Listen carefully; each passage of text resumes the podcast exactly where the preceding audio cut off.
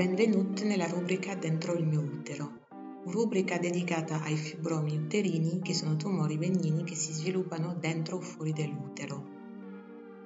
Questa rubrica è proprio personale perché riguarda me, Emmanuel Maréchal, cofondatrice e coproducer di Black Off.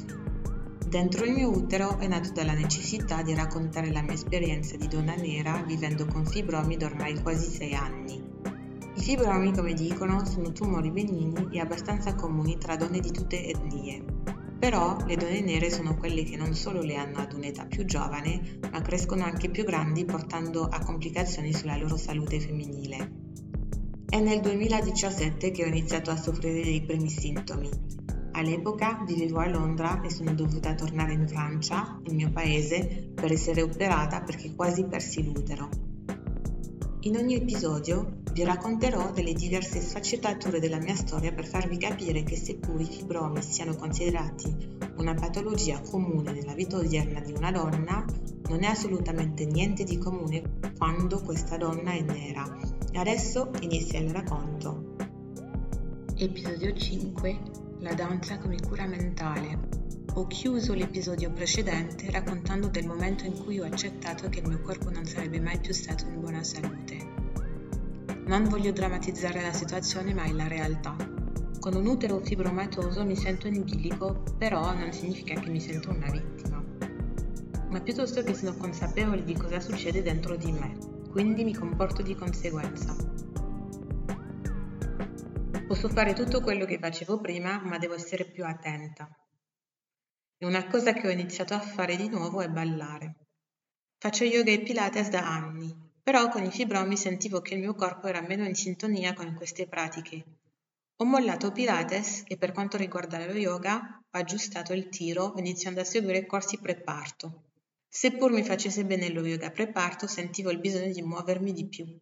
Questo mio desiderio era sicuramente dovuto al fatto che mi sentivo molto limitata, ma, so- ma soprattutto era un modo per riprendere un po' il controllo su un corpo che sentivo mi sfuggiva. Praticare questa forma di yoga è stato benefico perché mi ha insegnato a capire dove era il fibroma più grande, come si muoveva dentro di me e a fare movimenti senza rischiare danni. Così sembrava quasi quasi che stessi imparando a muovermi con lui piuttosto che lasciarlo condurre la danza. Ho usato tutto questo la prima volta che mi è venuto da ballare dopo mesi. Infatti i miei primi passi non erano di danza ma di yoga. Da adolescente e da studentessa ero in scuole di danza in cui seguivo corsi di modern jazz e di contemporaneo. Ho avuto professoresse che ci facevano scrivere diari su come ci sentivamo, qual era il nostro rapporto con il nostro corpo, oppure cosa provassimo ad ascoltare un brano. Nel mio ricordo era un esercizio difficile quanto terapeutico e mi piaceva molto. Ho iniziato a scrivere dopo la diagnosi. Prima la mia mente era consumata, come già detto negli episodi due e tre, dal capire cosa mi stesse succedendo, dai medici che non mi ascoltavano e da una forte solitudine. Sapere di cosa soffrissi mi ha sollevato di un peso ed ha abbassato un po' il mio stress, il che mi ha permesso di avere un po' più di spazio mentale per iniziare a scrivere. Ah, piccola parentesi, non so se l'ho già detto, ma di professione faccio la sub-editor, traduttrice e scrivo articoli per vari siti. Quindi scrivere è proprio il mio mestiere, è quello che faccio anche nel mio tempo libero. Dunque, scrivere è una pratica vitale per me. Ma torniamo al discorso principale. È proprio durante questo periodo che mi sono ricordata dei diari di danza. Sentendo la frustrazione di non poter muovermi, mi misi a scrivere come facevo per i corsi di danza. I miei primi appunti rispecchiano proprio il sentimento che il mio corpo stesse contro di me. Volevo muovere, ma ero troppo stanca. Volevo muovere, ma provavo dolori. Volevo muovere, ma mi sentivo limitata. Il Decapetil ha sicuramente sballato il mio corpo, ma mi ha anche permesso di uscire dal torpore di tanti mesi a rimanere a fare nient'altro che essere in uno stato costante di dolore. Nel diario scrivevo: ho camminato senza meta oggi, non mi era successo da tanto. Da quando ho iniziato a soffrire di fibromi ho l'impressione che il mio corpo si sia fermato di fare cose spontaneamente. Esco solo se necessario. Prima ho voluto forzare e continuare a camminare come facevo. Ma l'incontinenza, le perdite di sangue e il dolore mi hanno messo in situazioni imbarazzanti. Però oggi è la prima volta che esco e cammino un'ora. Non avrei mai pensato che ringrazierei le medicine perché mi stanno permettendo di camminare senza pensiero, malgrado gli effetti collaterali. Sono felice. In questo brano non parlo ancora di voler ballare perché i diari di danza non si focalizzano solo su quello, ma veramente sugli stati d'anima quando il corpo è in movimento. La felicità che ho provato durante questa camminata e quando ho scritto queste righe si è poi ritrovata nei primi passi di danza fatti. Scrivevo tanto delle piccole vittorie che vedevo nei movimenti che facevo. Le mie gioie erano anche nel capire dove, quando e come iniziavo a sentire dolore e poi riuscire a trovare le posizioni che mi stavano facendo bene. Nelle mie piccole vittorie avevo anche menzionato il fatto di muovermi senza aver paura di sporcarmi. Nel quarto episodio ho solo accennato il dolore del ciclo, ma non lo stigma del sanguinare.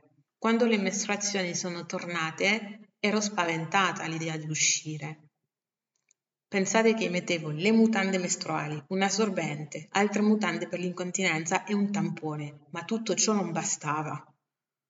Uscire per me era diventato problematico perché dovevo sempre pensare a cambiarmi ogni ora e quando ero fortunata ogni due. Uscivo di casa con una borsa grande per mettere assorbenti, mutande, tamponi e salviettine per pulirmi. Uscire mi stressava più che altro. Quante volte ho sporcato mutande e pantaloni o mi sono ritrovata a dover pulire un bagno perché mentre mi cambiavo erano caduti coaguli di sangue enormi. Questi dettagli poco invitanti ve li racconto perché penso siano necessari per capire bene i tipi di sintomi e disagi quotidiani vissuti da donne nere con fibromi. Qualche settimana fa ancora una mia amica svedese di origine liberiana mi stava raccontando esattamente lo stesso per quanto riguarda i sanguinamenti. Non esce più.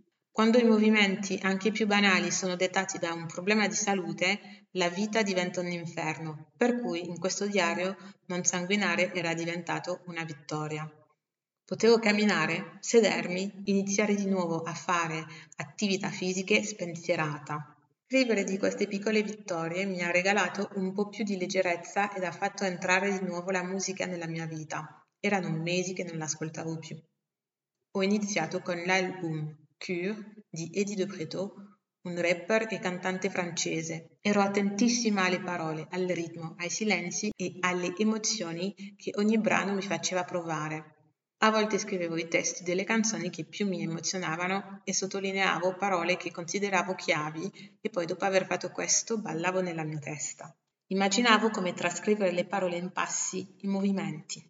Stavo immaginando coreografie, cosa che mai avevo fatto negli anni di scuola di danza, perché proprio non ero brava ad esprimere le mie emozioni con il corpo.